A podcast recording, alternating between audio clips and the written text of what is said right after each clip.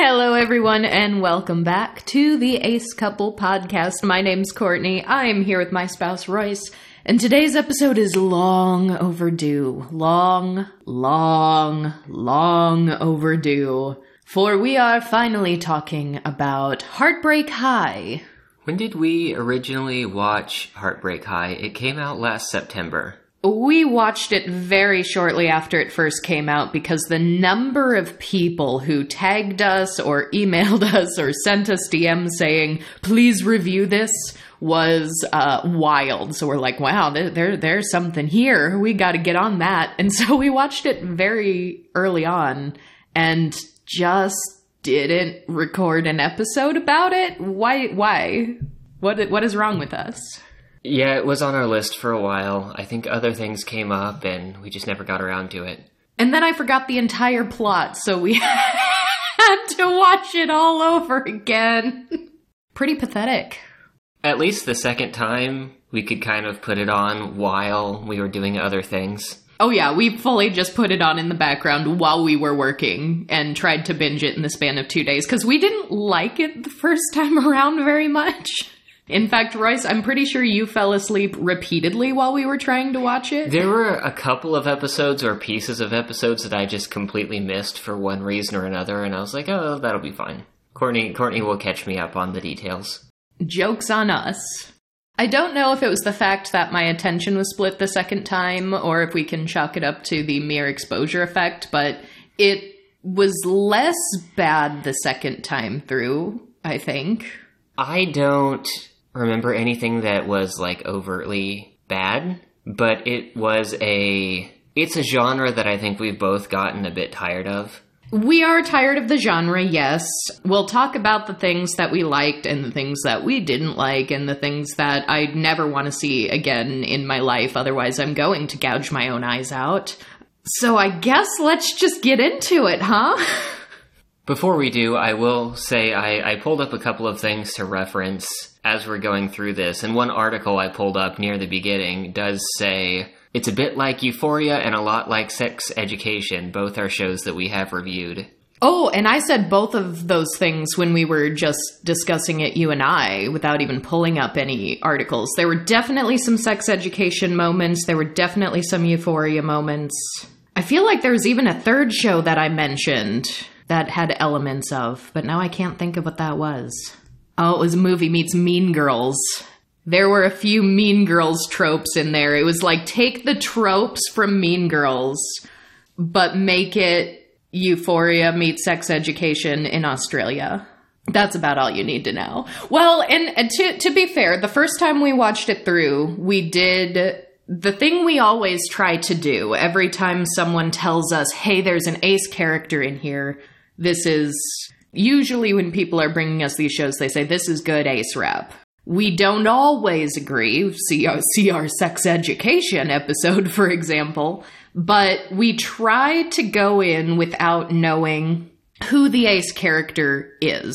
We try to go in how a more casual or allo viewer might be going in, not really expecting the ace rep, so we can sort of see naturally how it develops without knowing, like, that's the character. We're going to watch that character. I cheated about three episodes in. Did you? Because yeah. three episodes in, it wasn't clear. Right. I did not do that the first time. Maybe that's why the second time was a little less. A little less insufferable to me because I actually knew what I was trying to look for. So, Royce, start us off. I know in our second uh, watch through, you took some notes so that we, we don't forget anything again. Since this is apparently a very forgettable show to us. I did take some notes, but I mostly took notes that were centered around a character that I wanted to discuss. Mm, Less not on, the ace one, not oddly the enough. ace one. Although I do have a few notes there too. I didn't take general plot notes, but I have pulled up a couple of things to try to refresh our memory of the show we just watched for the second time like there, a week ago. There are two good characters in this show and they are the autistic teenage girl and not the ace character, but the grandmother of the ace character. I loved her. Most of the other characters, I just can't. I can't too much. So, how do we want to do this? Because we could very briefly just kind of go over the plot. Because honestly, I don't think the the through plot of the show I don't think is very important. The interactions with some of the characters are worth discussing more. But the crux of the entire show, like the first episode, starts out with two close friends who have been maintaining this wall of connections that they've seen, that they've observed, some that aren't necessarily always accurate, things that they've heard in rumors, things that they've theorized, and they've drawn this huge map that they call the incest map, which is all of the interconnected relationships between their peers. Which was kind of interesting that it was called the incest map, because growing up in South Dakota, there were you know small enough pockets of of communities that a lot of people would just end up dating each other and you'd end up you know dating your ex's ex dating your friend's ex and the word or the phrase for that phenomenon at the time was midwest incest so oh really i hadn't yeah. heard that one but that uh-huh. was my school was quite a bit smaller than yours, but that phenomenon did still happen within cliques, but particularly within the like band circle. Yeah, I mean, uh, sexually active band geeks, if we're going back to Mean Girls, uh, is a trope, but th- this was mostly like post high school where you know young adults would say like oh that midwest incest because you you get out and you start trying to date the people that you didn't go to school with. You try to meet the new people, but then you realize they all know the same people anyway, somehow, some way or another. So it it was very Mean Girls because there's this incest map that for some reason they're just like writing on the wall of like a back corridor in the school. Was it an abandoned building, like a building that didn't get much traffic? Yeah, it, it wasn't getting much traffic, so it was sort of like I don't know, secret clubhouse, but w- why? Someone's going to find that eventually. Yeah, it was pretty brazen. And this is why I thought it was sort of Mean Girls tropey because right in the first episode, all hell breaks loose because this map gets discovered. So the principal is calling this like you know, emergency assembly. They're tr- the teachers are trying to put out fires and figure out what to do about this situation. And then everyone's actually like getting their eyes on the map. So everyone's like, you did what with whom? And it's very like Regina George uh, distributes the burn book pages across the school for the sake of causing problems. Like, that's kind of the energy right right out of the gate. But also, I just, I immediately hate these girls. Because, I mean, I, I get that they're teenagers, and part of the conflict is that one of them has broken off the friendship abruptly, and the other one does not know what happened and can't figure out why her best friend has completely changed. So there's this weird tension there, but like, I immediately have lost so much sympathy I might have otherwise had for these friends in this relationship by nature of the fact that they are obsessing over the sex lives of other people. And this is a show that is trying very hard to be very queer friendly and queer inclusive. So a lot of the relationships on the map were queer relationships. And they even specified like the individual sex acts that these other classmates of theirs have done. Like, oh, was this vaginal penetration? Was this anal penetration? Was this hand stuff? Was this mouth? And it's like, that is so fundamentally disturbing that I already, I'm like, uh, you get whatever is coming to you because how dare. And someone even says in the first episode, like, you outed people with that map. Like, there were people who were not out in the open about whatever their orientation was. And it's like, yeah, we, we should be livid about this. But the show really glosses over it very quickly. For the very first episode, everyone's really mad at one of these two friends who basically took the fall for both of them and like they call her map bitch which yeah that's a very high school thing i, I can buy that it does just kind of fade though. So many of the things fade, and it's like, I don't know if. I don't know if Australian teenagers are more forgiving than US teenagers. I don't know if it's Gen Z is more forgiving than previous generations. But so many of the conflicts that are just an episode long and then fade are things that, like, I think back to when I was in high school and that would sit with you for the rest of your high school career. You would be an outcast for the entirety of your high school career. And these are all just like, oh, well, this is just today's problem. This will be gone tomorrow, and there'll be a new one in its place. I expect that is just the nature of episodic television. Got to get a new plot line in. Yeah, well, you you said something while we were watching it the second time through, which was very true because we have had a gripe with other types of media, like more action types of media that have like an issue doing power escalation. Oh yeah, that's something that really bothers me, and it's maybe it's something that I've seen played out too much as someone who like grew up on the Dragon Ball Z type shows where you get tired of oh a bigger badder enemy comes in and then everyone just magically rises to the occasion. Like I need an explanation now and I need it to make sense. Why why are things changing? Why are why are they escalating? Yeah, well, even like Stranger Things did that. It's like, oh well, we fought the Demogorgon. Now what's next? Oh, the Mind Flayer. That's next. Okay, now what? Um, Vecna. As actual D and D players, we also know a little more They- about the original game and the original characters that they deviated from They, tremendously. they got their CR ratings mixed up a little. yes. But with a show like this, and we could argue the same with Euphoria, this is like one of the Euphoria elements of it. They do like trauma escalation because they're starting bad. Like your best friend in the world left you, you're in trouble at school, everyone at school hates you. How do we one up that? And then the third episode, how do we one up that? And and it just gets to a point where you're almost desensitized to these things that are supposed to be so bad and impactful. And I don't think it has to be that way because there are plenty of shows that have traumatic themes that really, really hit me on a personal level that I think is done in a way that is emotionally impactful. But with a show like this, where it's just like teenage sex show escalating trauma, yeah, it, it just doesn't, it doesn't.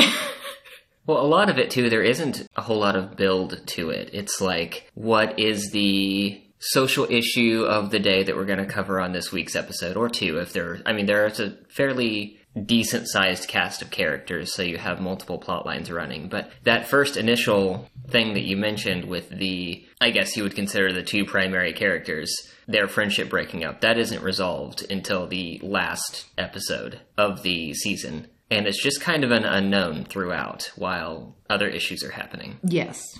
So the one of one of the sort of tropes that is also, I think, kind of Mean Girls esque is that aside from one teacher who's supposed to be like the competent one who's actually trying to help, there's like a principal who is just so out of touch who doesn't know how to provide proper sex education is like also a little bit racist and it, like her entire character is kind of just like cringe comedy in a way that doesn't work at all for me.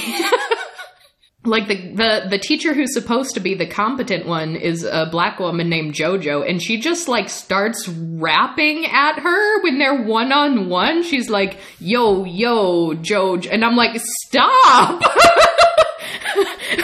what are you doing? It was it was really awkward. A lot of scenes with that principal were really awkward because she also took the very conservative route to trying to create a sex education curriculum Yeah. and to try to punish all of the students for basically what came out with this map. Yeah, so everyone who's on the map gets put involuntarily into a new class, which it was like sexual literacy Tutorial. tutorial, which begs the question for me because, of course, the students right off the bat is like, oh, so we're sluts. So that's the joke is that they're in sluts class. How I want to know, and since there is a lot of just like Australian slang in here that is not normal to my American ears to hear, how often is the word tutorial actually like in a high school level class? Like, is that actually a pretty common word to use for high school classes, or was that a really ham fisted way of trying to get the slut acronym to work? And then you have like the first class or two of this slut class, which is also very like Mean Girls PE teacher who's like, don't have sex. if you have sex, you will die. you will get STDs. they don't take it to that extreme, but they do have like really awkward like, oh, right, go pick three people's hands to shake. Now go shake more people's hands. All right, this person, you have chlamydia. Now everybody has chlamydia. Like, oh, okay. Thank you for that helpful visual. and so that's sort of where the, the sex education tropes start coming in, right? Because the sex education show is like, we aren't getting proper sex education in school, so we're getting it through other means. And kind of trying to almost demonstrate more proper sex education than what the schools are teaching. But I also don't know if that works in this show because even the moments where you have the competent teacher, JoJo, who's actually trying to make a difference, who's actually trying to give good instruction, the audience doesn't actually get any proper takeaway from it. It's very, very surface level sex education, even when it's supposed to be the good sex education. So it's like, I don't know what the show's trying to do. Are you actually trying to give proper sex education or not? You don't have to, but it's almost like they're trying to make it seem like they are, when really it's it's not really much of anything. And in many cases, I also sort of have I sort of have the same gripe with some of the social issues that they talk about because sometimes I can't tell if the show is actually in favor of social justice themes or if they're kind of making fun of them. Tonally, there's something very weird that seems like they're going back and forth on it sometimes. Do you remember any examples? Because they did try to, like, I guess shotgun approach. They they threw together a lot of different things, and some got more attention than others. And this is a at least the the main cast is pretty diverse, very queer. Mm-hmm. Yeah, I mean there were a few things that stick out. So there were some cases where they it seemed like every like social justice character was made to be the annoying one which is kind of a trope in media. Like the the character who cares about social justice is the annoying one. They're the one that you don't want to hang out with. They're you know they're preachy. They're you know all these things. And to a certain extent i mean dare i bring up the TERF books? Like even It didn't make it into the movies, but think about Harry Potter with Hermione trying to like liberate the house elves, and everyone just shrugged it off as like you're wasting your time and you're also being really annoying about this. So it's like that is a big common theme, which if you're actually trying to lend any credibility to these social justice issues, we have to figure out a way to write a character that isn't insufferable. uh, right? And so I don't expect every character to have the same morals on a show. So I'm not saying that everyone needs to be like morally in line with one another, but I do want to know after watching an entire season of a show where the show sits on things because it doesn't seem completely neutral, but it doesn't seem completely in favor of things either. And I don't know if it's just the writing. I don't know if it's because it's so weird tonally for me, but Quinni, the autistic character, which we're going to talk about, at one point, another character says the word idiot. And she just says, like, okay, first of all, idiot is ableist language. And then doesn't explain it. The character she's saying it to doesn't respond to it at all. They don't, nothing goes anywhere with that one line. And they use the word idiot in dialogue several other times later with different characters. And it's just sort of never addressed again. So it's like, the character in the scene didn't seem to care about Quinni saying this. Quinni never says anything about it ever again and it never gets brought up in a different way or in different contexts or explained to the average viewer who probably doesn't even know that idiot is an ableist word because most people don't. If I remember that line correctly, it was delivered pretty quickly and pretty softly and then the dialogue just moved on. Yeah, exactly. Right right off the bat. And the thing is, you could have done more with that line if you're gonna put it in, because later on, during a big sort of climactic scene, where the character who was originally told that idiot is ableist language and just ignored it is like getting really fired up, really angry. She's with another student that she's ticked off at, and the school, like janitor or some security officer or something, is like locking them in a room and being like, "Hey, I got them." And and he on the radio is like, "Oh, I got the ringleader and the idiot." And it's like, "Okay, now you have an adult calling a teenager an idiot, and I don't like that under any circumstances." But it could have been almost like character development if in the first episode or two an autistic character says like first of all that's that's ableist language and she she shrugs it off and ignores it for a while maybe she hears something again a second time and builds her understanding a little bit but then like the third time the word idiot comes out she's like yelling at this guy from inside a locked room being like hey idiot is ableist language. That that could almost be funny and it could almost be character development, but they didn't do anything of the sort. So it's like, I, I don't know. And the uh, girl that Quinni actually goes on to date for a while is like the social justice character. She's like, she is a lesbian, she is in the environmental club, like, and she's just so insufferable most of the time. and in this show where it's like, are these kids actually sexually literate or not is, is also another thing that I want the show to actually explain. Because the the kids in this slut class are constantly saying like we know all these things. We know. We're we're feminists and we use protection and blah blah blah. But then you see these kids making bad decisions outside of it and it's like are they just lying or are they not self-aware? But then you have this lesbian character who's like I read The Ethical Slut when I was like six years old, and it's like, oh my god. oh my god. and that's why I also, I also, it's like I, I don't know what the show is trying to do other than have teenage sex show with trauma escalation.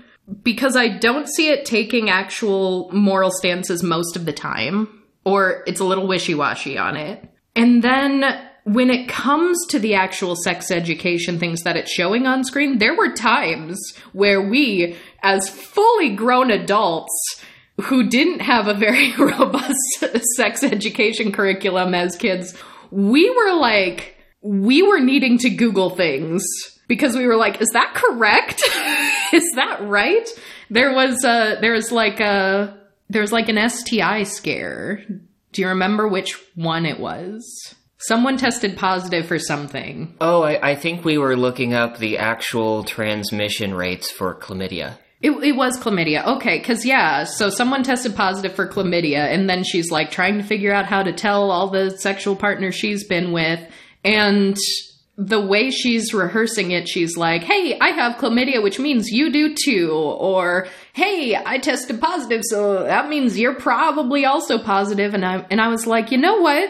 My sex education never actually taught me like the percentage chance of contracting an STI if you do have sexual relationship with someone who's positive. So we are like googling the percentage chance and it's technically like it was far less than half. So the way they were setting it up was like you almost definitely have this now. Yeah, and so there are kind of two things because there was one ongoing sexual partner, and then there was the the two of them had a one time threesome with another person, and so that's where this what that's where this conversation was coming from. But it wasn't clear how the STI got introduced to the group in the first place. But Harper was the first one to figure this out. Was the the one who I believe went into the doctor for like maybe a UTI or something like that, mm-hmm. and found out that they had chlamydia, and then needed to tell the other two involved. But instead of them going and independently getting tested, it just shows the three of them like splitting a package of medication. Yeah, Harper just like brings them each like a pack of pills, and it's like maybe that is a lot easier to do in Australia than it is here. But also, like, did they get tested or did you just assume that they have it? so that's what it's like. You're not even giving us sex education, even though the show is heavily revolved around that theme. Because we as fully grown adults are Googling shit. it's like, pick a side. Are you doing sex education or not?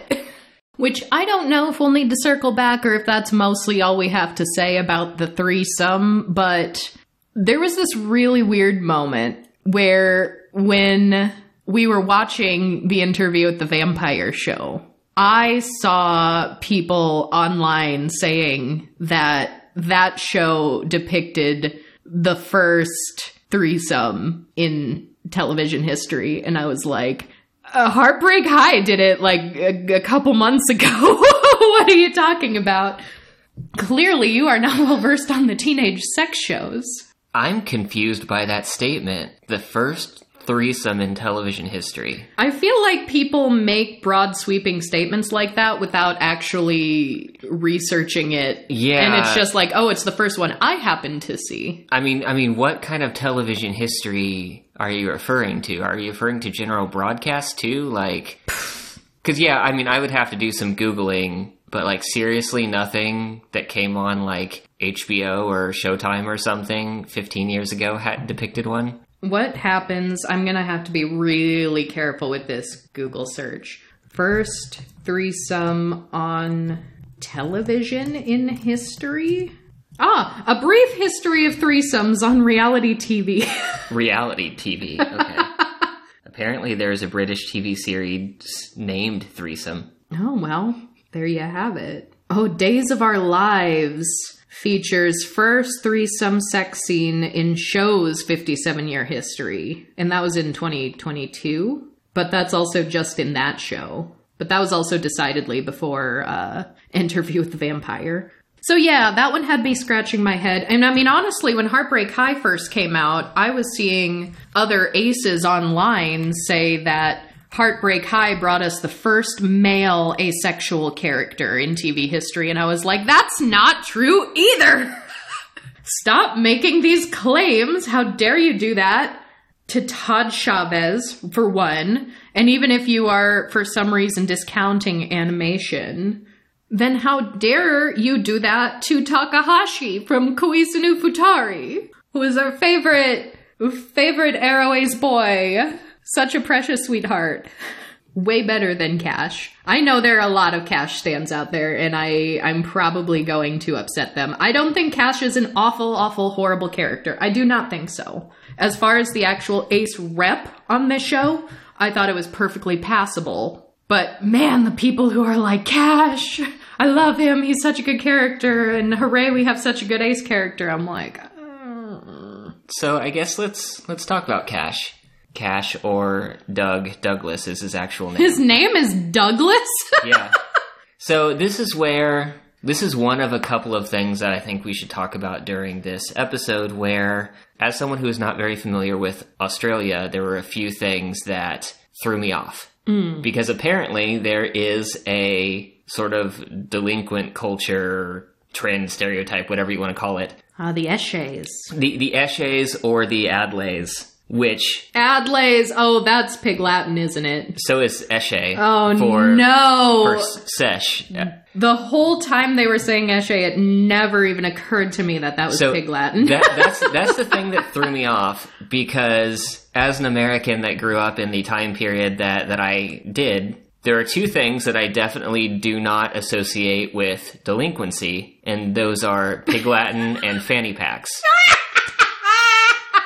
or the word lad. True, true. we don't say that over here very often, but and when we do, it's very soft. I see the usage of Pig Latin as something that's sort of inherently childish because that's kind of where I heard it as just something on fun. the playground. Like the first three people on the playground who learned what Pig Latin was were like super cool until everyone else figured out the trick, and then it's not cool anymore. And we're moving on. Right. But uh, pulling from Wikipedia a bit here, Eshay appears to derive from sesh or, you know, cannabis usage.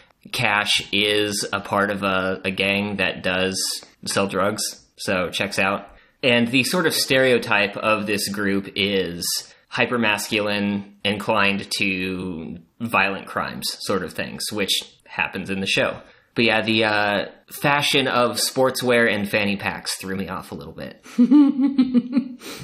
That is one thing that I'll also say. I believe when we covered sex education, I made fun of certain British insults because to my American ears, they just sound very silly and soft and have no punch at all.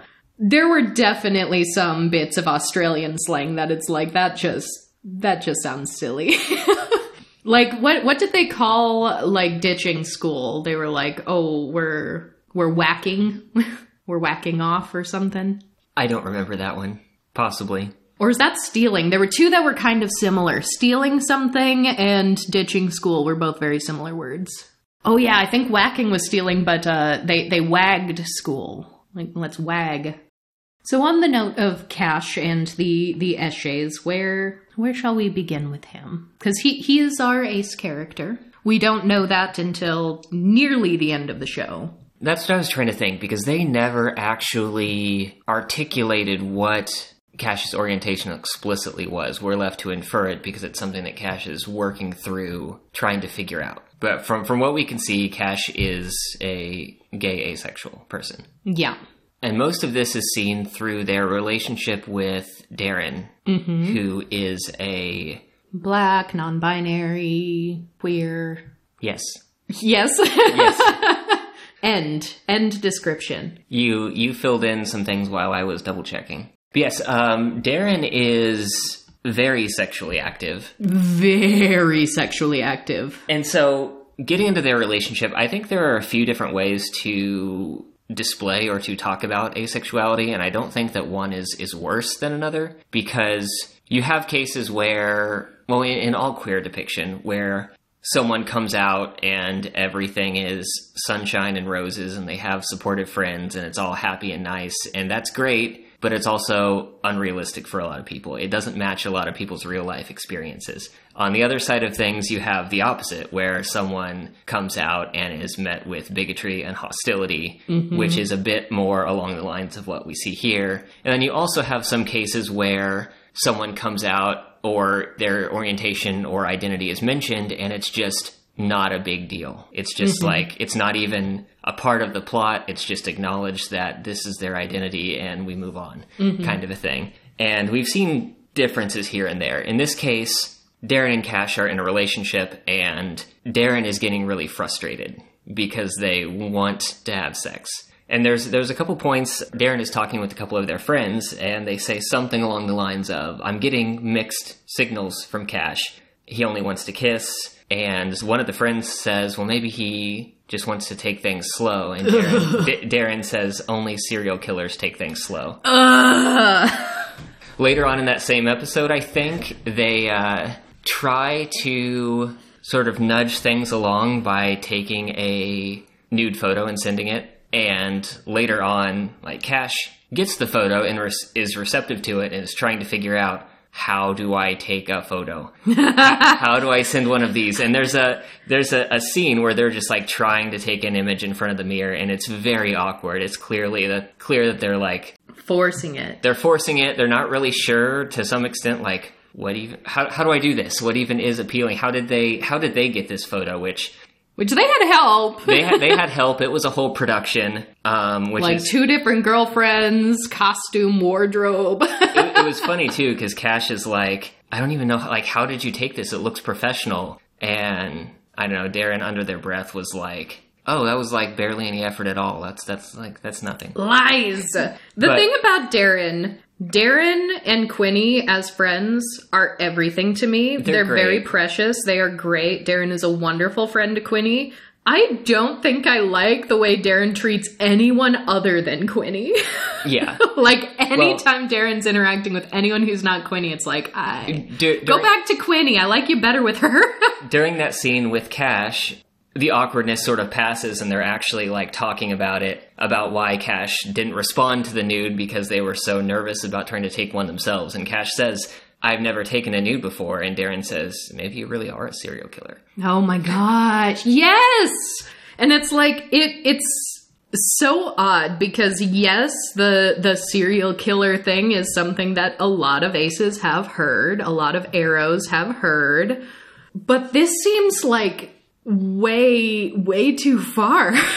like this is someone who is so hypersexual that they're assigning serial killer behavior to someone who wants to take it slow. Which I- is also like, again, you're going back to the sex education and they're talking about consent and people who have different boundaries. And it's like, ah. I do think that the show ends up portraying this on Cash's side. It, it it sheds you know Cash's situation in a sympathetic light. I think they could have done more, but uh, this this sort of this scene that we've been discussing this ends up turning into a fight where. Cash is trying to find the words to explain and says something to the effect of like I'm just not wired that way. Yeah. And it's it's treated as I'm not built like you. it's treated as a sort of self-hating repression instead of them actually, you know, talking about asexuality because this is not something that Darren clearly does not know of or understand asexuality. Yeah. And, and there's a line there that like ends this scene where like very emotionally Darren says, I think there might be something really wrong with you. Go use somebody else to figure it out. Yeah, yeah, because Darren definitely pulls the like, oh, you're just you're just a self-hating gay. You are just, you know, halfway in the closet. You're gay and you don't want to admit it. And it's like that's also a thing that a lot of aces have heard, regardless of whether or not they have any sort of, you know, homo-romantic orientation or anything in that realm. So I think in in terms of accuracy, I think they are hitting a lot of things that aces can relate to and have likely heard before if they are out.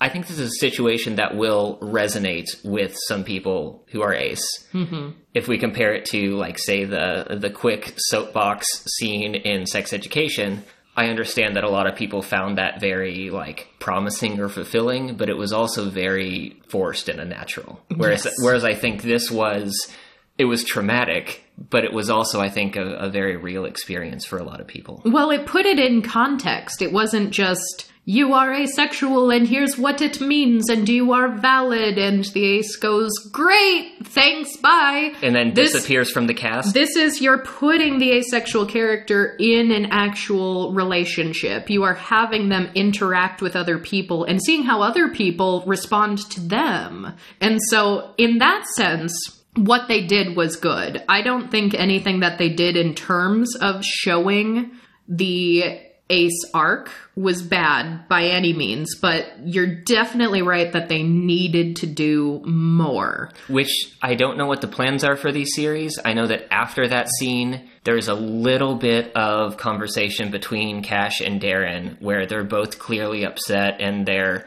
I think, a bit hesitant. I don't know if if there is a second season, if there will be room for them to actually have a conversation and try to talk things out because it just erupted into a big argument in this season. Well, here's why they needed to do more because the the last big conversation that Darren and Cash have after there was an argument. And you know Darren storms off. Cash is literally crying like in a hallway. So you're seeing this very vulnerable emotional moment for Cash. Later on Darren comes to see Cash. And without using the word asexual the conversation they have, I was like, I don't dislike the conversation, but where is it coming from? Where was this growth? Where was this education? Because we just did not see it. Because Darren, all of a sudden, just seems to get it. and just shows up at Cash's place and says, "Hey, I I figured out your superpower," and says something about like, "Oh, I can." I think he even uses the word invisible, like, "Oh, why you're invisible in this situation," or and he, this conversation is one of understanding where Darren's like, I get you now, and I, I see, and this is okay, and we can work with this. And it's a beautiful scene, but it's like, how did you arrive at this? There was nothing. Like you were calling Darren a serial killer. You were you were calling you were calling no, Darren was calling Cash. you, you calling him a serial killer, saying you know, go use someone else. You're clearly messed up, saying, you know, you're just repressed and figure your shit out. And then all of a sudden, with no explanation, Darren's just like, I get it now and I'm accepting. Like, what? There is. Where was that growth? Yeah, Where did this come from? It sounds like there was some off screen Googling and it would have helped to show a little bit of that because it wasn't fully explained, I think, to the audience. No, it came out of nowhere. The conversation itself was good, but we needed to see how you got from point A to point C. So that's where I say, like, even within the context of this season, they needed to do more. Especially considering how freaking long some of the sex and or making out scenes are in this show. Oh, the second time I, I feel like you had to step out of the room. I literally left the room. So here's here's the thing. Here's the thing. There's a lot of sex scene discourse right now. There's a lot of sex scene discourse about is it good? Is it bad? Does it have a reason? And some people are taking it so far as to say we should ban it, but m- most of the time they're just bad. And the thing is, Oh, and some people are, are starting to bring in, like, at what point is this pornography? And people will bring out the definition of pornography, saying, oh, well, it's designed to titillate. And it's like, uh, first of all, I'm, I'm tired. I'm so tired of seeing so many teenagers have so much sex on television. I know some teenagers are sexually active. I get it. We see too much of it, but more so than seeing it, I'm tired of hearing it. That's that's the thing I was. Gonna. I'm tired of hearing it. It's it's not the sex scene. It's the mouth sounds. It's the mouth sounds. It's the. I have a bone to pick with the audio director. Like the who is the sound guy who is miking these scenes? Because in shows like this, in the Euphorias, in the Heartbreak Highs, there are some scenes where people are talking so low that I'm struggling to pick up the actual dialogue and the words they're saying because they are poorly mic'd and the camera angles are trying to be so artistic that it makes it difficult to actually get a boom in the shot. And the audio quality overall is just going so far down on so much media lately. And yet I can hear every drop of saliva moving between their mouths as they are making out. It is like they have taken a lavalier mic and, and just like taped it under their tongues. What are you doing? It should not sound like these teenagers are swapping saliva inside my brain. it it makes me want to break my ankles. It is so bad. When it started this second time through, and mind you, we're both working. We have this on in the background. So Royce is like up with a laptop. I am hunched over in my studio making a fancy doily out of human hair. And the moment this scene started, I'm like, quick, get to a stopping point so I can drop this, set my project down. I left the room because I couldn't handle it and I knew it was coming. I can't stand those mouth sounds. I, I walked all the way to the kitchen. I'm like, I'm just gonna grab a snack. I'm gonna get a banana. I walked in the kitchen. I ate a freaking banana. I came back into my studio and it's still going on. It is still happening. So I had to turn right back around and walk out again. Oh my god, it's so. Why? Does the kissing need to be that loud? So about that misophonia, No, it's it's listen, also Here's another thing. Here's another thing. So we have Quinni, right? We have this autistic character who, as far as the aut- autism rep, I thought it was very good, and we'll get into that here in a minute. But they try to demonstrate situations where she's getting overstimulated, where she's getting anxious, where she's hearing every single little sound way too heavily. And so they very specifically make all these sounds like very loud and very sort of jarring to watch with the camera angles and whatnot to demonstrate like how hard this is for her to deal with these things. And yet, in the exact same show, they're like, let's make it insufferable for any neurodivergent person to actually watch these sex scenes because we are going to just crank the volume up to 11 I, I hate it. I hate it so much. They need to stop. And especially in a show where there are some scenes where I'm like, what did the, what did he just say? like, I, I don't want to have to turn on subtitles, but maybe I do. And I don't think it's just me. I think that miking for that scene was bad. But they sure got every single sound for every single sex scene.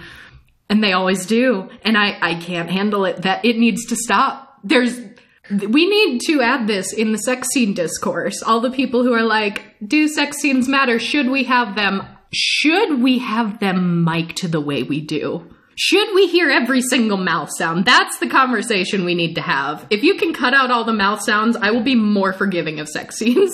I still won't like them, but maybe I can forgive them a little better. Was that the end of the cash topic? Gosh, I don't know. Was it? well, so the thing is, Ace rep alone, not bad. Definitely needed more. They skirted over some details that I think would have been not only important for the sake of the representation and for the sake of the allos who are watching this show, who are maybe, you know, learning for the first time how to be an ally and how to learn about asexuality. Would have been nice if they dropped the word. It was it was fairly obvious, so I don't think there's much deniability there unlike some other shows where it's like there's clear plausible deniability here. So even that wasn't too bad, but all the people who are just like, Cash, my boy, my baby, my precious, can do no wrong. Wonderful, wonderful soul. Um, I get falling into the wrong crowd. And I get growing and I get doing better. And I get being in very difficult situations when you do fall in with a dangerous crowd. Those things I can forgive. But all the people out there who think Cash can do no wrong, he was literally an accessory to kidnapping a girl. And everyone forgives him that because he technically helped the girl get away later. But I think we're brushing over that a little too much. like, he and his gang kidnapped a girl. Everyone's like, oh, but it's okay because he like he he didn't do anything to stop it in the first place. That girl has trauma now. that girl thought she was going to get sexually assaulted and or murdered that night she had her hair ripped out as she tried to escape and it was it was just like cash unlocked the door while they were filling up for gas. That was all yeah she that's all he did. She hit and everyone's like my hero no. Yeah he unlocked the door and she hit the other person in the car in the face and jumped out of the car and ran. And that was it because the rest of the gang was chasing her through a field for a while. Mm-hmm. and she made it out but that was the only thing cash did as the driver. Yeah yeah. And as she was trying to run away, the guy who was still in the back seat grabbed her by the hair and it was a huge chunk of hair that just got ripped out and I call shenanigans on that. Hair is so strong that if you have that much hair in your fist, it's not just gonna rip out. Like, you're actually going to be able to hold that person down before all of that hair is getting ripped out at the same time. It's the same kind of like it's the same reason why if you sit on a single nail, it's gonna pierce your skin and it's gonna hurt. But if you lay down on a bed of nails, the weight is all distributed and it's just fine and dandy. Like hair is so, so strong and nobody, so few people realize how strong hair is That especially when you have a whole fistful like that. It's like I I work with hair that's already cut off the head. I am taking like say 80 strands of hair and I am affixing them to heavily weighted bobbins so that I can weave with them. That hair is not breaking. If all of that hair is still in the scalp, it is not all going to pull out. It, it's why you can pull out a single hair easily, but not not a whole a whole fist of hair. So that that one bothered me. but Cash ends up getting arrested for it at the end. He basically turns himself in so that hopefully the other guys involved can also get caught. And it's this like big emotional scene and everyone's like, "Yeah, good guy Cash." And it's like, "I don't I don't know." I I'm not saying he's bad ace rep just because he's done some bad things, but I am going to say he's just a bad character who needs more development. I think he's started his development. Maybe, maybe eventually he can be redeemed. But as, as someone who was kidnapped by a gang of guys via car as a teenager at about the same age as this girl was, I don't, I don't have any sympathy for guys who kidnap teenage girls. He's also 18, right? He's like the only. He is. He got held back a year. Yeah, he got held back a year because people even ask him, like, why didn't you just drop out? Why did you come back to school? So he's also like, yeah, I don't know. He's still in high school, but he's very much an adult who is kidnapping a minor girl. I think, in terms of widespread media literacy, a lot of people want to take a character who has some amount of, you know, sympathetic plotline and just forget any any potential grievances, any any gray areas. Which we can't do that. We need to admit that he is very morally gray. very gray character, that Cash. And, you know, I, I would be just less upset about the discourse if people just acknowledged the moral grayness of it, but so many are like, he's the best he can do no wrong. Like, no, no. Ace people can suck too. Okay, so this episode is getting a little long, and I do want to talk more about Quinn. But real quick, I have a few other notes that I want to just get through, like rapid fire in terms of like sexuality being discussed and ace themes, there are a couple points that just hit kind of oddly, like the main character, Amerie, is trying to get over some like heartbreak sort of situations and Darren says the best way to get over someone is to get under someone else. Ew. Amerie decides I'm just not going to think about sex. I'm just going to put myself in situations where I am not thinking about sex ever. And someone around, I think it's Quinn, he says, How do you just stop thinking about sex? yeah. Which, that's the odd thing, because if you think about it from, you know, the ace rep perspective, like, clearly not all aces are sex repulsed, but I would say on average, they're, they're there's probably a higher percentage of ace people that do have gripes with all the sex scenes than there are allo people per percentage. So you're putting an ace character in this show that has all these sex scenes and all this very sexually charged content and all these very sexually charged comments like that. And then you also have this autistic character who's having these sensory issues, and you make those sex scenes an incredibly bad sensory experience all around. So all the autistic aces, at least the ones who are like me, are just gonna suffer through watching the show for a few scenes of ace rep. So before going through the autistic rep, the other character I want to bring up is Malachi. Mm, mm-hmm. Because Malachi is one of the primary characters in the cast mm-hmm. and is Indigenous Australian. That was very interesting the first time through because when I saw him on screen, I was pretty sure he was Aboriginal. But then he referred to himself as black, and that was something that took me off guard as an American that, who was quite ignorant to that culture. That threw me off for a bit as well because from what I've read, black does refer more to indigenous populations in Australia than African. And I, I, believe there has been some changing in the language to differentiate those two groups. But what was used in this show was the term black. Yes. And I hope that other people watching it who had the same moment I did where I was like, I don't know where that's coming from. I hope other people did what I did and Googled it because I actually found a couple of great articles that helped explain this because the show itself did not explain it. I don't think it necessarily needs to because the characters there probably know a lot more about this culture than I do on the other half of the world. But I, I will actually add some links in the show notes to some of the articles that I read because I want everybody who also did not know about this to read more about it. But I was seeing black in some of these articles spelled B L A K.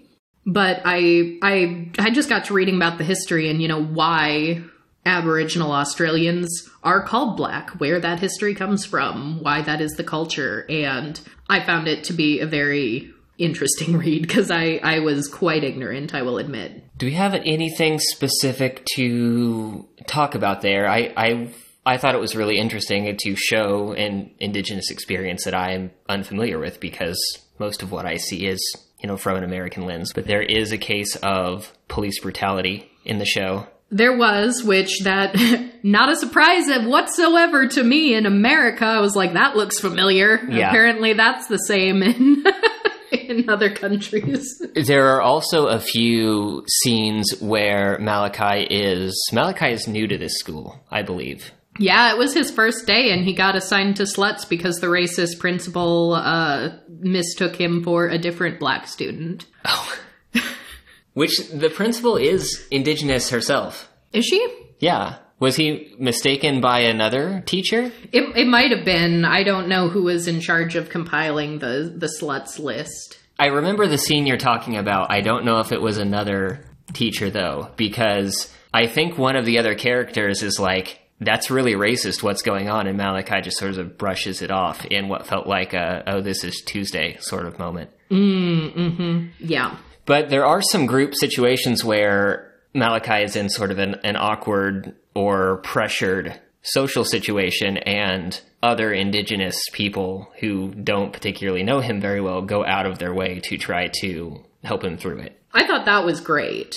In fact, I wanted more of it. Yeah. Like It- it- tho- those scenes of that, like you know, community, like looking out for your own, was really, really beautiful, and they clearly had a connection culturally that other people in the school just did not have and weren't able to reach him on that level. And considering the fact that I did, as an American, have to Google, like, why are they using the word black here? What, where does that come from? Because that's not my association with that word. I wanted to see more of Malachi and I wanted to see more of this relationship. But what actually ended up happening in practice they sort of like whisked him away and he was just kind of absent from the story for a little bit while he went to go heal. He literally went off into the bush. Literally, yeah. And it was like, all right, but I was enjoying his story more than all these teenagers having sex. And that was something that came about near the end of season one, after there's all of this sort of relationship drama going on. That was kind of the conclusion of his season one story. Yeah, well let let me also cuz the the night that he did experience that police brutality. I want to talk about how weird that night was. Like up until the police brutality, the fact that he did get singled out by a cop and got attacked was like the most believable aspect of that entire night for me. So they we have Amerie, Darren, and Quinni, who are all kind of getting ready to go to a gay bar. Darren is planning on entering one of the categories in the ball for the first time. And I'm like, I need to Google real quick what the drinking age in Australia is, but I'm pretty sure you're pulling shenanigans to get in here. But while they're getting ready, Cash shows up and So does Malachi. So they just sort of get brought along. Darren's like, Do you want something gay to wear? Here, let's make over, come along with us. So I'm like, All right, Darren's actually entering the competition, bringing their two best friends right now, and these other two that just showed up. And he, he's, you know, and they're, you know, with Cash anyway. So it's like, all right, bringing Cash along, which as far as we know right now, Cash is just gay. And that's the end of that story because we haven't you know, seen the nuances of that yet. So it's like, all right, sure, that makes sense. And it's like, well, as far as we know, Malachi is straight, but you know, he's with Amerie and Amerie's with, so all right, fine, fine, fine. But then they show up to this very queer event at a very adult bar. And then you also have like the lesbian social justice character who at the time is dating Quinni, but they didn't show up together. They're just like across the room and okay, okay, so okay, the the the lesbian shows up at the gay bar. All right, I suppose that's fine. But then like all of the the bully jock bro like sports blonde tall buff like jerkwads who as far as we know are also straight and are the ones who are kind of like saying misogynistic things in the sluts class are also there? Why? Why? And Cash is the only one here that we're aware of that's even 18 right now everyone else is underage so and i'm not even saying that nobody underage can ever get into a bar I famously had my 16th birthday party in a bar. It was a surprise party that they threw for me, and the bar totally knew everything about that, but I had already hung out there for a while. But I was a good kid. I didn't drink. I just hung out at the bar a lot, and it's fine. So I know that it can happen, but all of them, absolutely all of the teenagers are at the bar, and not just the bar, they're at the ball. Even the ones who are like straight misogynists. Why? I don't get it. Explain this to me. Well, you also had a couple of bits of commentary on the ball itself. I mean, yeah, I did have some, uh, I had some notes. First of all, Darren enters the like all white category, not wearing a single shred of white. And Darren does a little, I almost want to call it nogging, but I'm trying to be kind because, you know, they are queer. It's their very first time at the ball. So instead of being like you're outright nogging, you don't know anything about this culture, I almost want to say like this is your very first, like, dipping your toe into this culture as, you know, a little, you know, baby gay, but like, Darren goes up and does their thing and like basically gets almost all tens. It's like tens, tens. Nope, actually not. Tens across the board. And I, I don't, first of all, you're not wearing white, my friend. What are, what are you doing? Follow the category. But also, even the people who are like, you know, you're not wearing white, but I'm gonna give you a ten. Why? This is this is not a game. This is ballroom, and this was like baby's first duck walk. this is like it was not an immaculate performance. It was. It, it, was it was just unrealistic. It was it was no. And then the one judge doesn't give them a ten, and everyone's like in an uproar and is like, "Sorry, that that's ballroom. You'll get over it." It's like, yeah, that's ballroom. You'll get over it. Why did the other judges give them a ten? Absolutely not.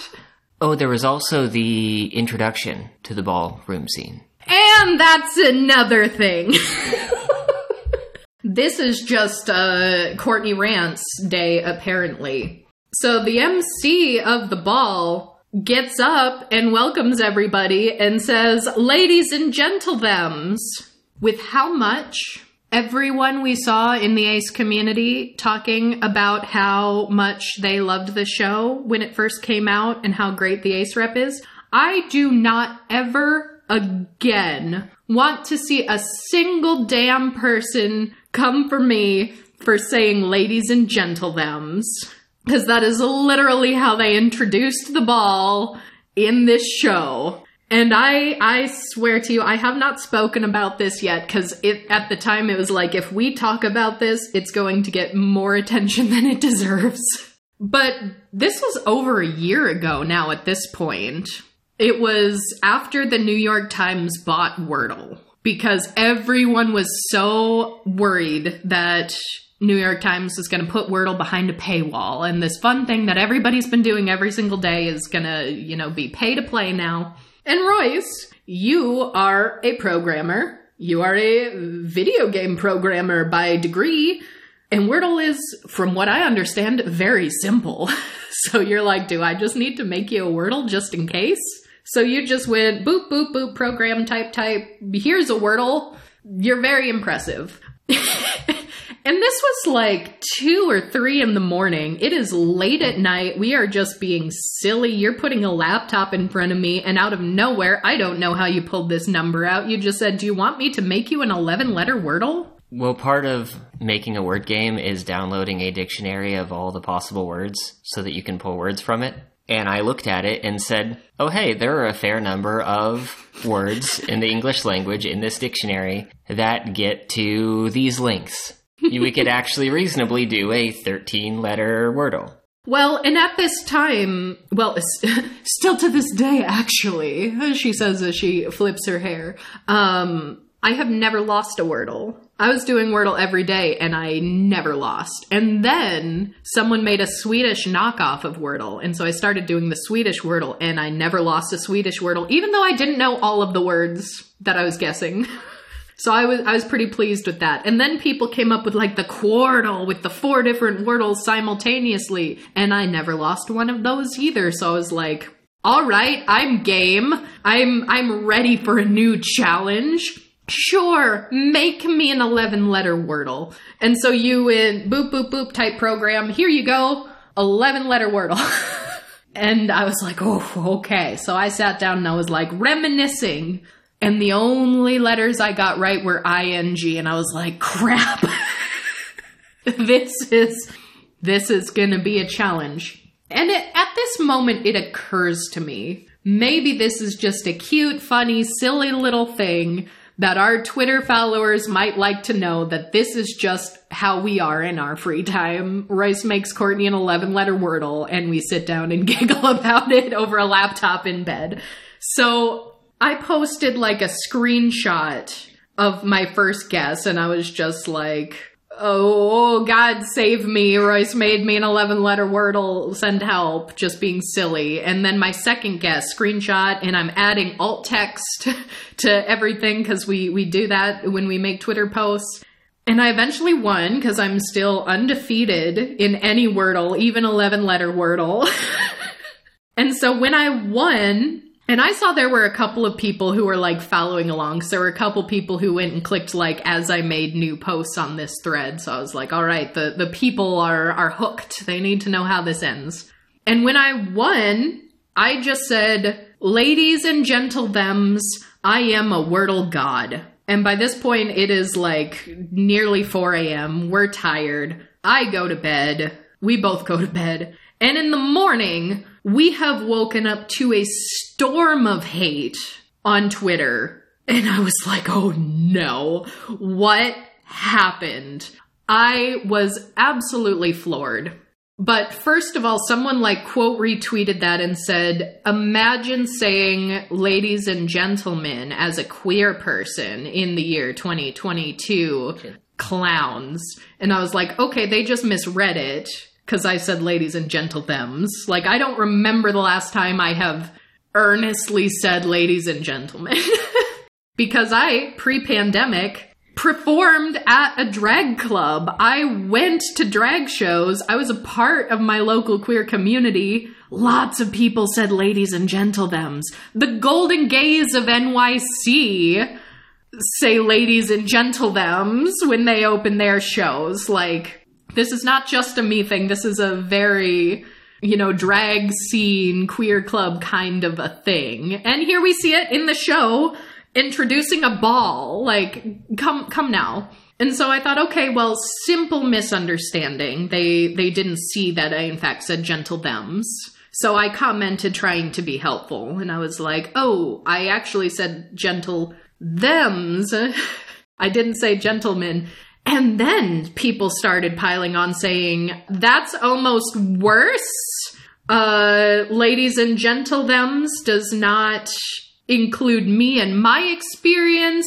It doesn't include me, who is a non binary person who doesn't use they them pronouns. And then eh, here, here's where I, I stopped getting like frantic and paranoid and started getting like just a little annoyed because then there were definitely young white queer folks who are then coming to me saying, I would literally rather be called a slur than see you say the phrase ladies and gentlethems. And I was like, well, that tells me that you've never been called a slur.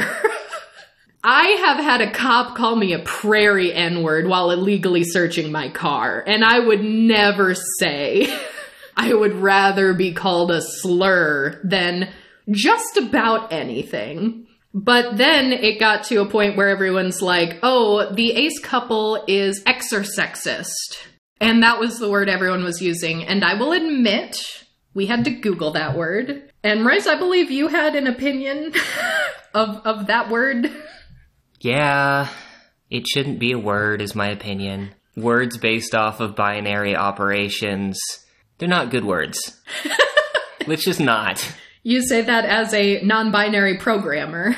Correct. You had to explain to me where the XOR even came from. I was like, XOR sexist, that's a word I haven't run into yet. So I'm Googling it and I found like a a queer wiki that was like sexist against non-binary genders and i was like how did you get that from ladies and gentlethems first of all yeah i did like how when we were explaining this story to a few friends two of them who had at least done enough programming to understand what binary operands are as soon as i mentioned like it was a bitweiser binary operand both of them audibly groaned ah. Well, and the thing is, like, do I think people can be sexist against non binary genders? Of course both of us are different types of non binary in this relationship. So uh, most of our friends either don't have a gender or they have too many genders.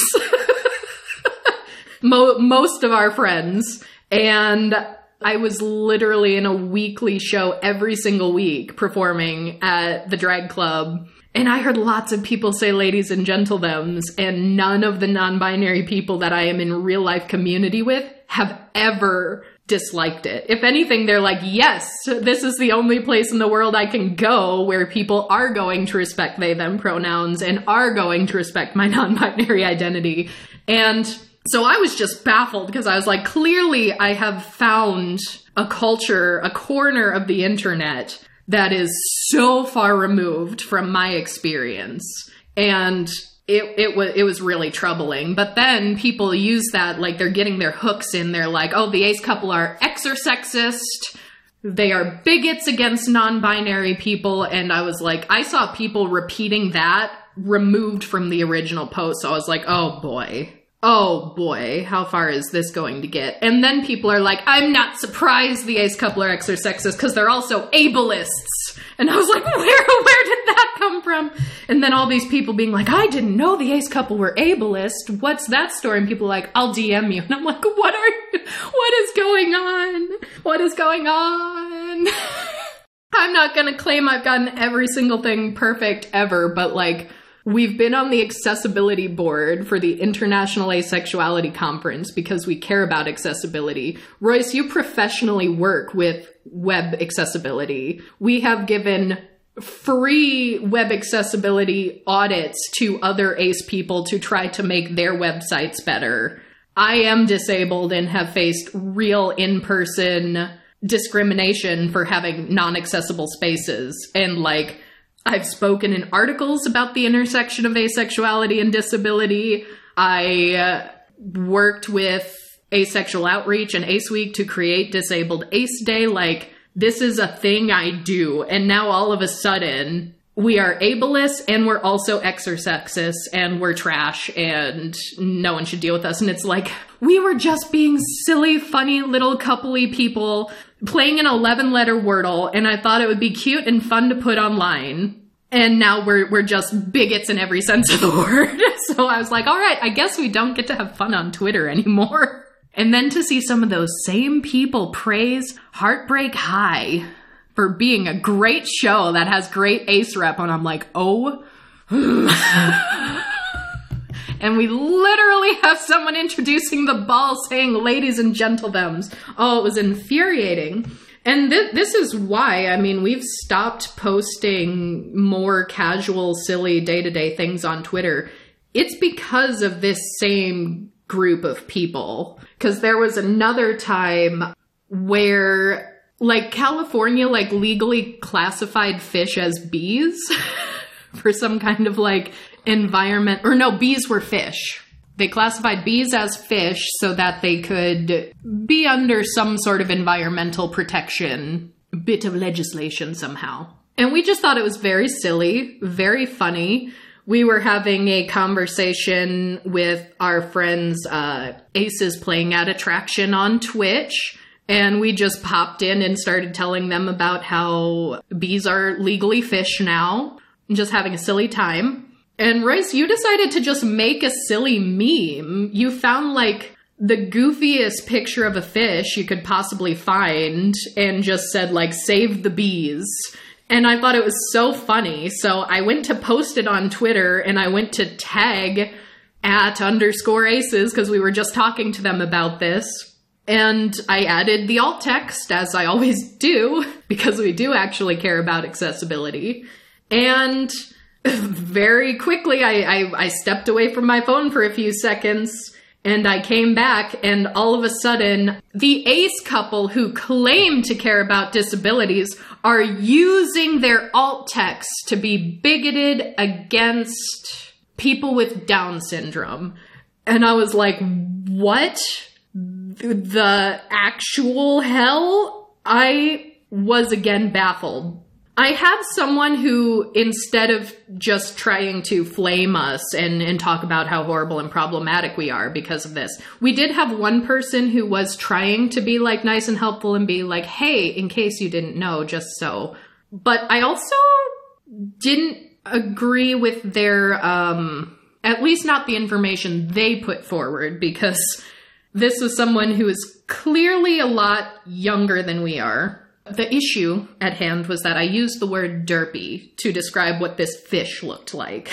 Because the fish had a look that I could only describe as derpy. I thought that was a very vivid word that gives you the exact idea of like what this fish was doing.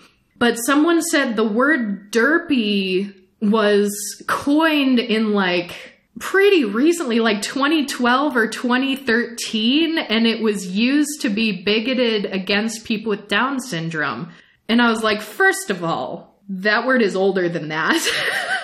I I don't know where you got that, but I was around when that word was being used before then. Way way before then. So I don't know. And that was one of those situations where I feel like that's a word that probably could be used very ableist. if you do use that word specifically to someone who has a disability, someone who has, say, a facial difference, like those are things where it's like you are using that word in a bigoted way. And that's my opinion on that. But if I'm calling a cartoon fish derpy, I I don't think I'm I'm willing to evolve my train of thought on that if I'm presented with other information. But so far the information I've been presented with is not accurate and does not line up to what I've known this word to be. But it's just the lack of grace that people have. Like, I at least appreciate the one person who, even though they were giving information where I was like, that's not true. I don't know how old you are, but this word is older than 10 years.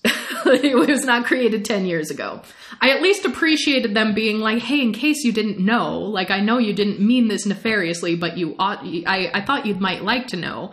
As opposed to these same people who had flamed us for being exor-sexist and ableist, and how dare you use ladies and gentlethems, I'd rather be called a slur. Uh, it's like, uh, there's so little grace. There's so little grace, and there's no desire to let people learn and grow. And it's like, this only really happens when we're just being silly and trying to make a joke on Twitter. So it's like, all right, I guess we just have to be serious and angry and social justicey and here's our new episode and that's it because apparently there's a group of people who watches us like a hawk and will use absolutely anything to say that we're specifically ableist against people with Down syndrome and we're using our alt text to do it. Those fiends, as if we calculated it. We knew exactly what we were doing. so back to the show.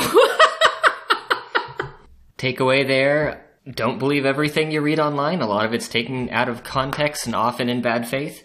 Mm, yes. But anyway, this episode is getting really long, and we still have one character to talk about. Quinni! And so I want to talk about how Quinn is portrayed in this series because I think that her character is one of the closest on screen representations that I have seen to how I feel my own social anxiety manifest. I think that from a like a personality standpoint, Quinn and I are very different, but the ways that social anxiety specifically are represented in the show feel very close to reality to me, more so than what I've seen presented in other shows like Everything's Going to Be Okay. I don't know, Royce. I, I think the uh, heart and star and sparkly stickers on the cheek could be a look for you. I don't know about that. I think you should try it.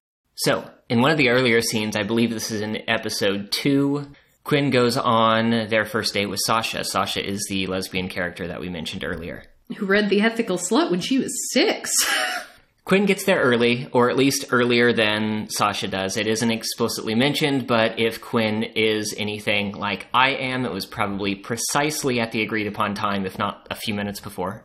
I think what happened, I think they showed up together, but she like rushed off to the bathroom or something and was like, no, "I'll go find a seat." She showed No? up late. Oh, okay. And then because because Quinn is clearly uncomfortable standing in the corner of a crowded, noisy restaurant waiting for Sasha to arrive. And once Sasha gets there, she then immediately runs off to the bathroom, Ah, Leaving- that's right. That's right. which leaves Quinn alone to find a place to sit. And there are a lot of subtle things that happen in this scene that I don't know if everyone else would have picked up on. But there's this one, there's this need to try to find a place that is out of everyone's way while you're waiting. Like this feeling that you need to try to be as small and unobtrusive as possible.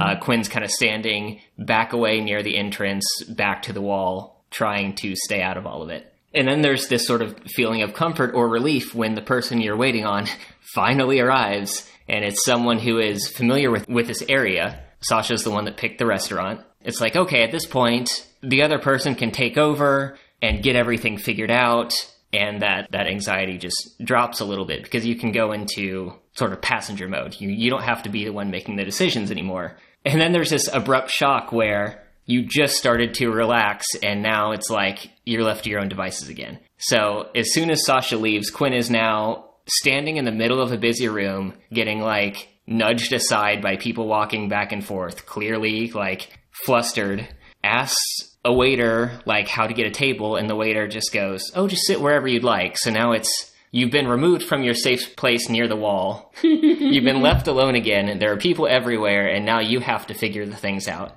And uh, that that felt very familiar. But uh, decision made, table found. The show displays the impact that this had with a blurring of vision and a ringing or a like buzzing in the ear in the audio, which you sort of mentioned a little bit earlier. Suddenly, everything in the surrounding area is a lot more pronounced than it had been beforehand at the beginning of the scene. Everything was clear then. And that's that's really important for people to understand. Like stress and anxiety aren't constant and they compound. So things that might not be a big deal at least or, or at least are able to be managed in a normal situation can escalate. They can be very difficult to handle if that base level of anxiety has been elevated. So while it was uncomfortable at the beginning of the scene quinn was handling it all. But then due to that disruption due to the other person being late due to you know things being disrupted now it's hard to focus. Now the environment is super loud. It's difficult to understand what Sasha's actually saying. In the clip that we're seeing, her words are kind of like coming in and out. Other conversations are drifting in. You hear the sound of utensils scraping against plates, of loud chewing, of all of these other things just kind of coming in and like overwhelming the situation. and it's breaking up the dialogue. And so I've had experiences where I've told people before that I have trouble hearing people in loud environments, like at, at bars. And they always go, "Oh yeah, it's loud in there. It can be hard sometimes." And it's like, "No, no, you like you, you don't get it. I've been in groups with you. We were at the same bar. You were still able to understand what people were saying at the table. They're like there's something different going on here. There's something that you don't really understand." Well, you also do get like superhuman hearing, like pre pandemic when we would have a party or we'd have a board game night or we'd have a lot of people around. You could hear like the faintest knock at the door from downstairs when everyone's loud, everyone's talking, everyone's drinking. And people have commented on that, like, how have you heard that? And it's like, you can hear something so subtle and faint like that that most people are not hearing and yet you also have this sort of disconnect with the you know dialogue with another person so yeah i thought that scene was portrayed really well the date doesn't go very well because it got off on the wrong foot and now quinn is overwhelmed and is having trouble keeping up with conversation understanding what's going on or like actually hearing what's being said it's very hard to participate in conversation at that point, and so the the date doesn't go very well. And she's upset about it afterwards, and we see a scene later with Amerie and Darren and Quinn in a bathroom. And at one point, Amerie goes to try to console Quinn and immediately like moves in for physical contact, and which is you know that's very common for a lot of people. But for me, when I'm really anxious, any physical contact, even something really small, can feel constraining. Like even if I wasn't actively trying to move around, it feels like I'm being held in place now. And I suddenly I need to move. I need to get up and move around. And it's it's kind of hard to describe, but it's like time sort of slows down and my brain just hyper fixates on the physical sensation mm-hmm. of, of the physical contact. And while this is happening, this is very quick. I don't know, again, I don't know how many people actually caught this, but Amerie moves forward and there's this very quick reaction where Darren's like, oh no, no, no, no, no touching the Quinni. And like kind of gets in between the two of them and moves Amerie back. That is where I love Darren. Darren is such a good friend to Quinni and is so attentive to her needs and knows what she needs in situations like this. And it's like, oh, I love that, Darren. So Quinn and Sasha's relationship is one of the more significant, like consistent plot lines throughout the show. And Sasha just really doesn't handle neurodivergence very well. No. Because immediately there's a conflict after the date where Sasha is very confrontational about what happened there. Like like what's going on here.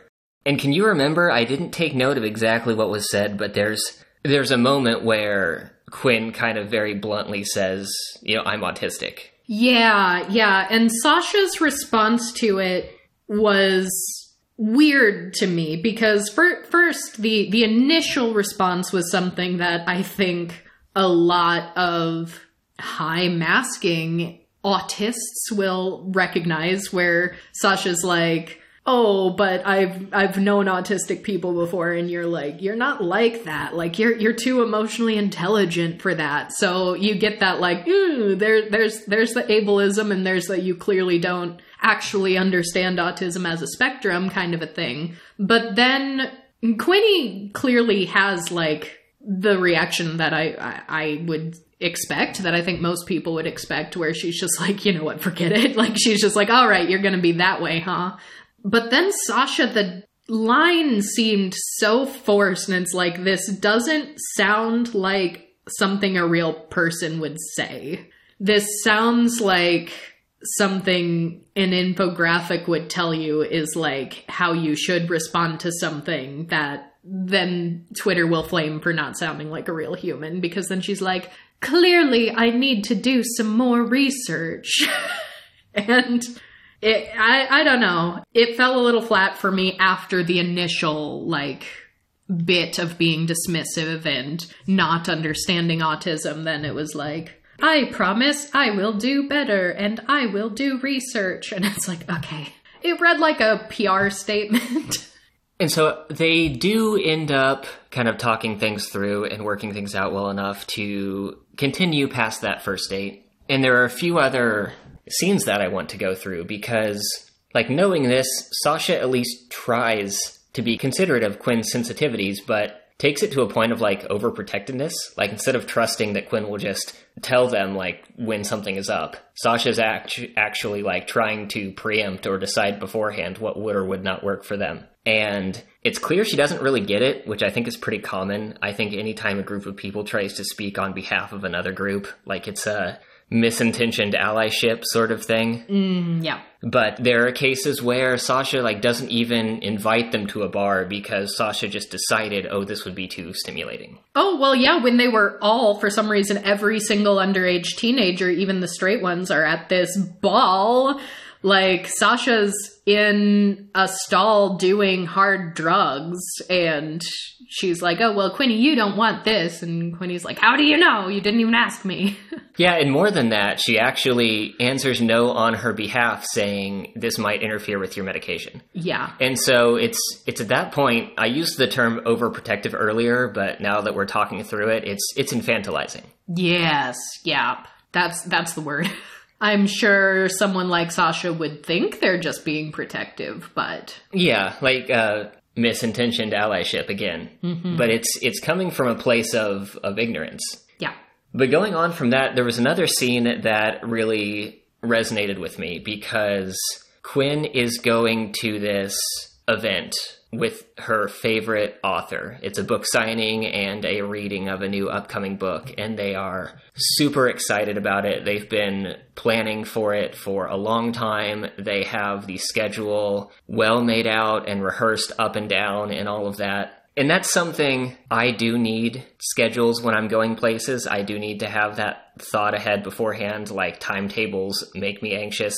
I don't need to prepare as much as Quinn did, but I get it. and of course, Sasha learns about this event and learns that it's very important and kind of invites themselves along. And I could tell there's this like there are these couple of moments of hesitation of like I already have this worked out, I already have the plan. It's it's done and now there is a change to the plan and changes to the plan are scary. Those are uncomfortable. But Quinn goes along with it and the two of them go on the bus ride over there, which at one point uh Sasha sort of comments like why are we leaving so early? Why do we need this much time? Like, in a sort of judgy way, like, why are you planning this far ahead? Why do we need to stick this strictly to a timetable sort of thing? But uh, they get on the bus and they start going there, and everything's pretty good. And then Sasha sees, oh, we're near this gelato place.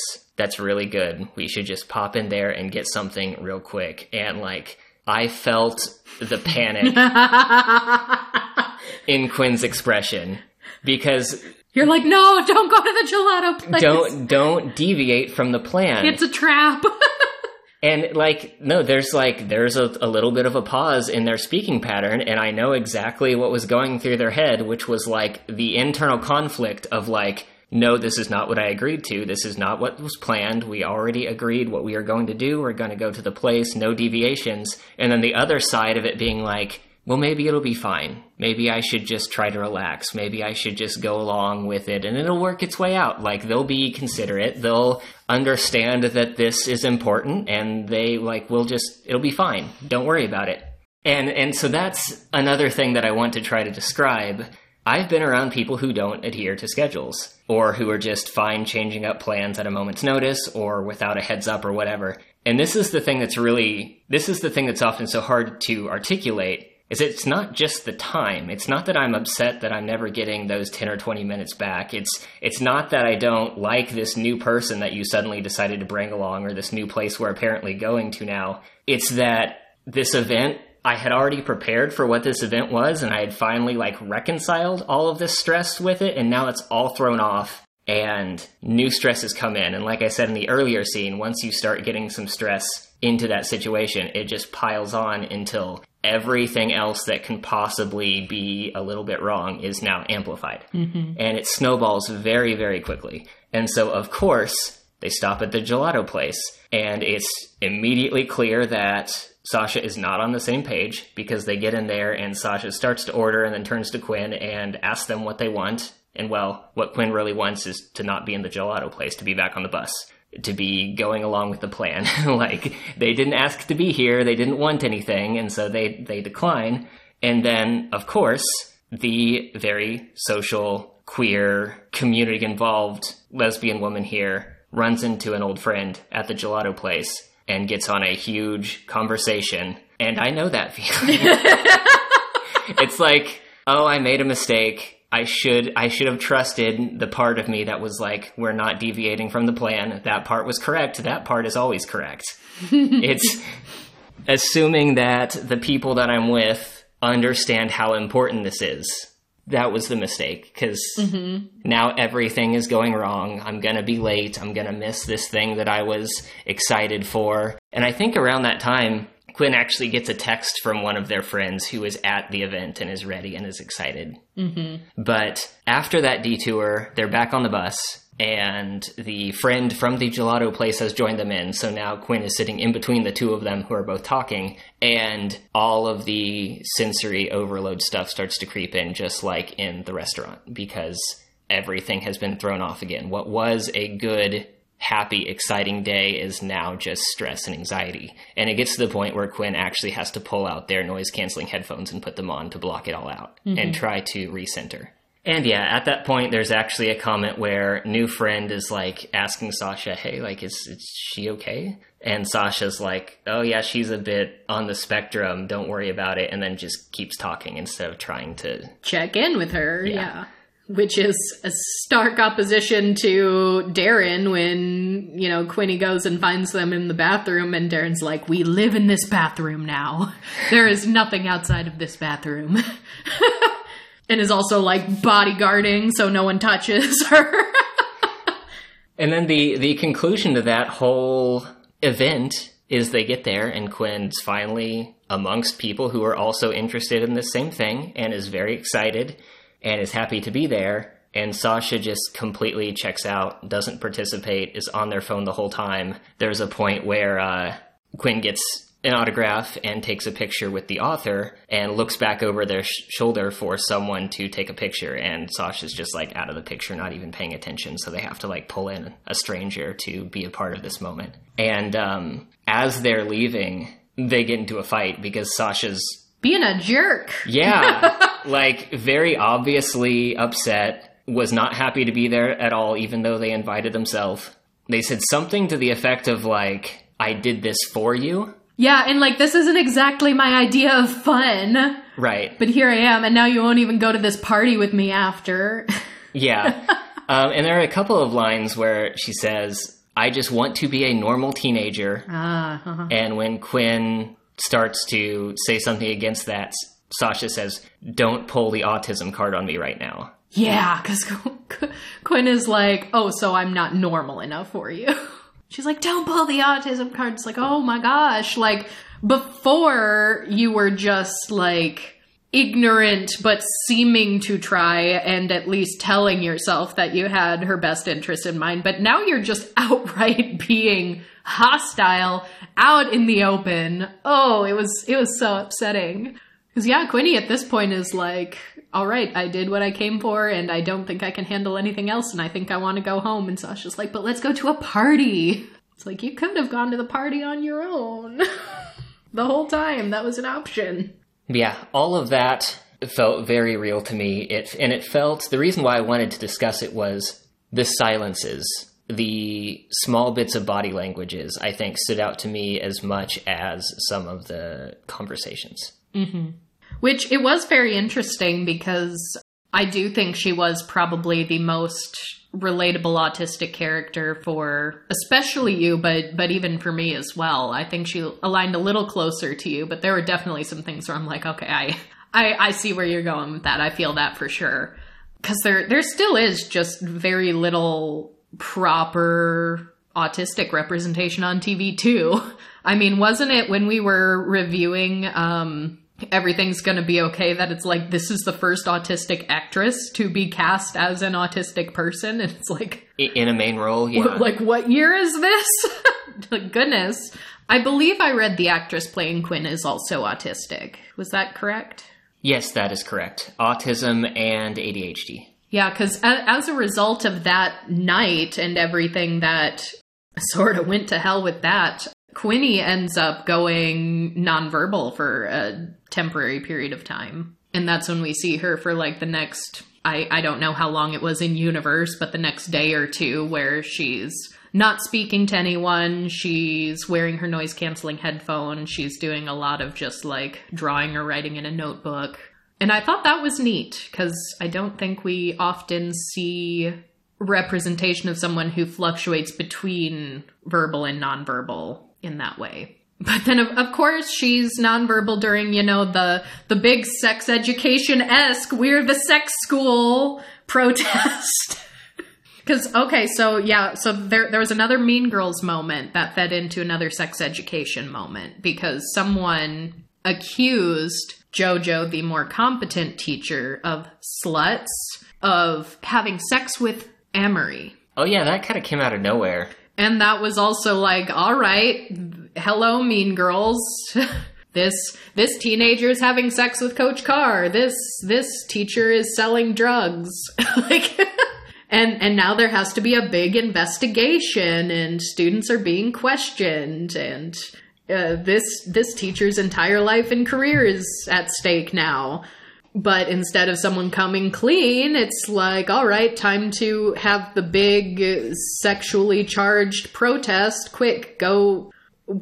How did they get so many penis balloons in like a day's notice? they locked themselves in the principal's office with like penis balloons, like the sort of really obnoxious things that you'd see like the worst bachelorette party ever that shows up at the gay bar occasionally like either either a local store got a lot of business that day or someone was stocked up for moments exactly like this oh my gosh yeah so they they lock themselves in the school and they're like we're the sluts and we're we're the sluts for jojo and we're not coming out until she's our teacher again and it's like that's so like way too similar to the sex education. Like, we're the sex school making this big demonstration with all these big flashy, like, phallic images.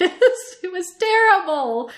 It's really, I don't know. Overall, I think I've even more so convinced myself that this is just Mean Girls plot points set into a sex education esque high school with an attempt at euphoria esque trauma escalation, but more of a focus on the sex than the drugs. And we we mentioned earlier about how things just get brushed over. And I just I don't get it cuz first of all there's, you know, the the high schoolers and high schoolers being cruel to each other like she's only called Map bitch for an episode. she's only not invited to the parties for an episode. And then that gets brushed over. But then there are some like serious, serious questions posed where they they pose the question of was this ethical, was this consensual, etc., but then just leave it hanging and don't actually explore that very much. The threesome scene that we were talking about, where first of all, we're like Googling, like, what are the chances they actually did get chlamydia, you know? So, first of all, you're not actually teaching us that, so I don't know why this focus on sex education when it's really just the facade of sex education. That was between Harper and the guy she's seeing at that time, who's someone that Amerie has been in love with forever, apparently. And then Malachi, and this was the night that he got assaulted by a police officer. And someone, when they find out, because of course this comes out, someone just up and says, like, oh, Harper, you had sex with two guys.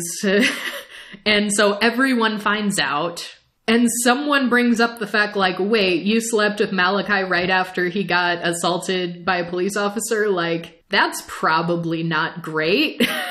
yeah, it's Sasha and one of Sasha's friend who's like, that wasn't okay. Like, that wasn't a situation that everyone involved could have consented to. Because it was also, it was not only like a physically and emotionally traumatizing moment. It was also right after that big party ballroom scene where people were drinking. Yeah, and the the thing is, here's why tonally it's so weird to me cuz so much of this just seems kind of preachy. Like they will say that was bad. But they don't actually follow it up with any like meaningful consequences or any exploration of like why this was bad or what the aftermath is. Because really, the biggest consequence to that threesome was, oh no, she tested positive for chlamydia and now she has to tell these two guys that she's positive for chlamydia and bring them medication. And it's like,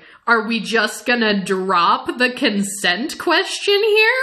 like, are we just, we're just not gonna actually explore that. And I don't know. I mean, that was one thing that I really, really liked about Bojack Horseman. And we did two episodes about it because we had much to say. And that was even mostly just about Todd as a character, not even the show in general. But there's a lot of trauma in that show. And Bojack is very morally gray, but the thing is, they don't let you forget that. Like, anytime you might start to gain sympathy for Bojack Horseman, they they dredge up an old consequence to something that's like, oh yeah, that was incredibly fucked up. And he does actually end up getting consequences throughout his life for all the fucked up shit he did in the past. And yeah, you can argue that that's hard to do in a single season, but it feels preachy if you're just telling us and not showing us or developing it. Even if it's things I agree with, even if it's like, I agree that was probably not, you know, a consensually sound situation, I can logically agree with it. But the way you're presenting it to us feels, uh, you know, you know what I'm saying? So you mentioned earlier that you don't know what the show's trying to do and i feel like i feel like we made the same comment with euphoria i think that to a certain extent we said like particularly the latter seasons of sex education. It's like, what are, what do you do? What's the point? I think that this show sort of shotguns in a bunch of disconnected things that they could talk about that could be important to talk about. And because it's run for one season, they've thrown a bunch of ideas at the wall and haven't really fleshed many of them out very well. Exactly. They're they're really just throwing like social justice spaghetti at the wall. And a lot of it ends up coming off preachy. A lot of it ends up coming off almost naggy because you're giving a lot of these lines to very unlikable characters and not actually doing any like meaningful follow through with the themes. And I, I hate that because I, I want to agree with some of the themes that are there. And, you know, this, this girl also as a teenager gets you know, the entire school is told that she had a threesome with these two guys. And for some reason, that doesn't stick with her very long. Like, n- nobody seems to care. And I get that they're going for, like, you know, sex positive Gen Z lesbian who read The Ethical Slut at age six I, I think that's even when she says it. She's like, I don't care that you had a threesome. Like, I don't care if this is a polyamory thing. Like, I read The Ethical Slut when I was six, gal. Like, uh, pardon. You're telling me there's not a single kid in this high school that is going to make her life miserable for sleeping with two guys?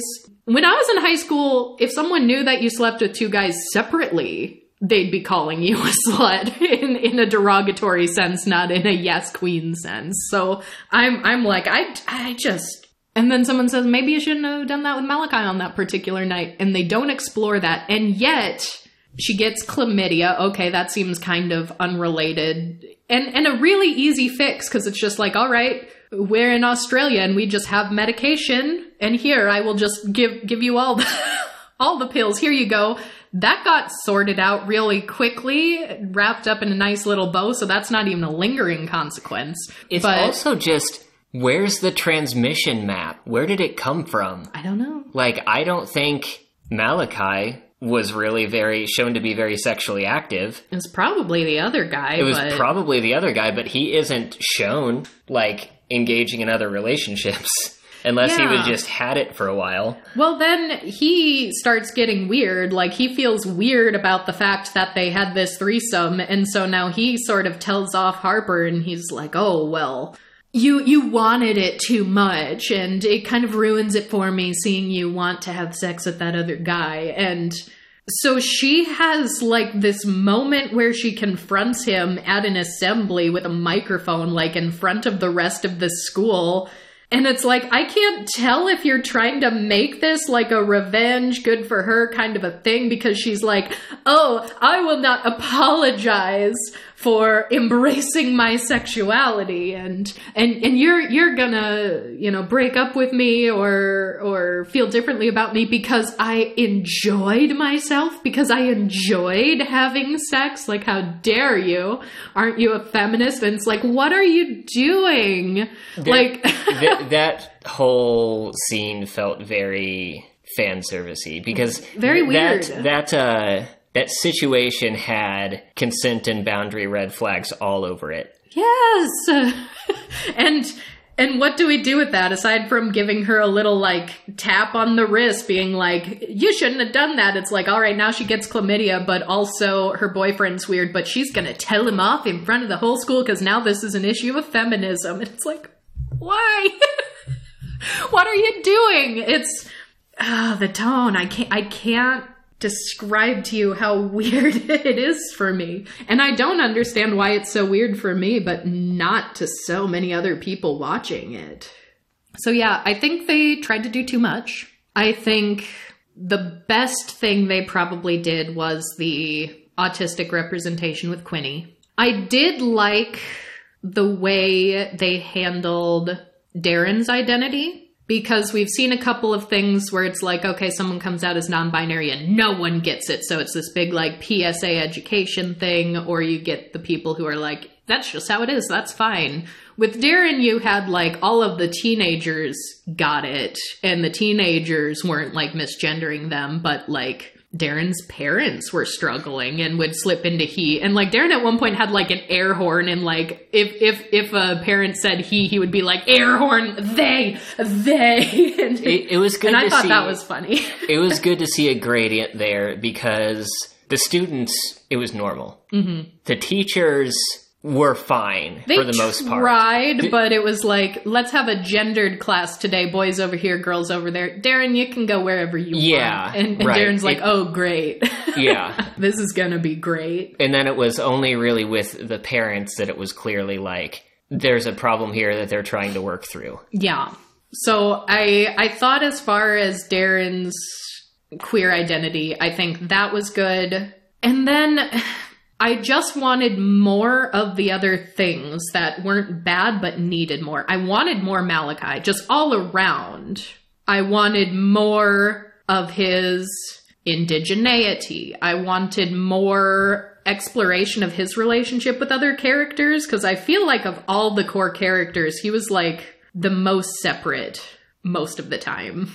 He was kind of on the outskirts a lot. And I feel like they could have incorporated him and his relationships with people better. And I also just wanted more like more about his healing process, his trauma process, like how he responded, you know, the next day, the next week, the next month after this, you know, sexual encounter with these two other people. I wanted more.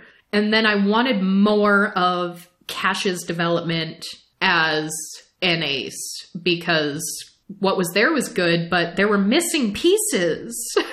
and you had time. You could have fleshed that out more, and they didn't. So I think there were some missed opportunities there for that reason, but then so many other things were just a wash for me. It's like, I, I don't like this plot. I don't like that line. I don't like the fucking mouth sounds. You all, you have to, if you're listening on YouTube, make a comment. If you follow us on Twitter, like tweet at us. I have to know if I'm the only one. I can't be the only one who's upset by the mouth sounds. Make out sex scenes didn't always used to be this loud or moist. like this, this is getting worse. It's an epidemic and it needs to be crushed and we need to talk about it. But yeah, overall, I think, I think they just didn't do consequences well.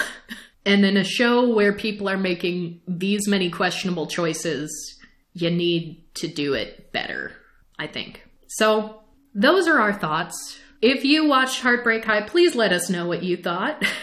I imagine. Do we know if it's been picked up for a season two? I don't know, but it won enough awards that I would be surprised if it didn't. Well, then I imagine we will probably watch a season two if and when it happens. if nothing else, to see where the development goes with Cash. Oh, actually, Chloe Hayden's portrayal of Quinn won an Australian Academy of Cinema and Television Arts Award Oh, good. for Audience Choice Best Actress. That's great. I'd agree with that. I think, like I said, the two characters I liked were Quinni and Cash's grandma, which we didn't talk about Cash's grandma. There's really not much to say about her except she is just a no nonsense old lady. She takes Cash and Darren out at one point after they start seeing each other and introduces them to like her old gay friend. And so she's like very cool with queer identity and even trying to put these queer teenagers in a place where they have like an elder to look up to. So she's like very cool there, but she's also like ready and willing to lie to the cops as they come to her house. She'll be like, no, he's not here and you're not getting in my house without a warrant. so, like, I love her. I love her. So, on that note, that'll be all for us today. We will see you all again next week, same time, same place. And everyone, uh, remember to be on the lookout. I'm going to be putting together a formal protest to remove all of the mouth sounds from sex scenes on television.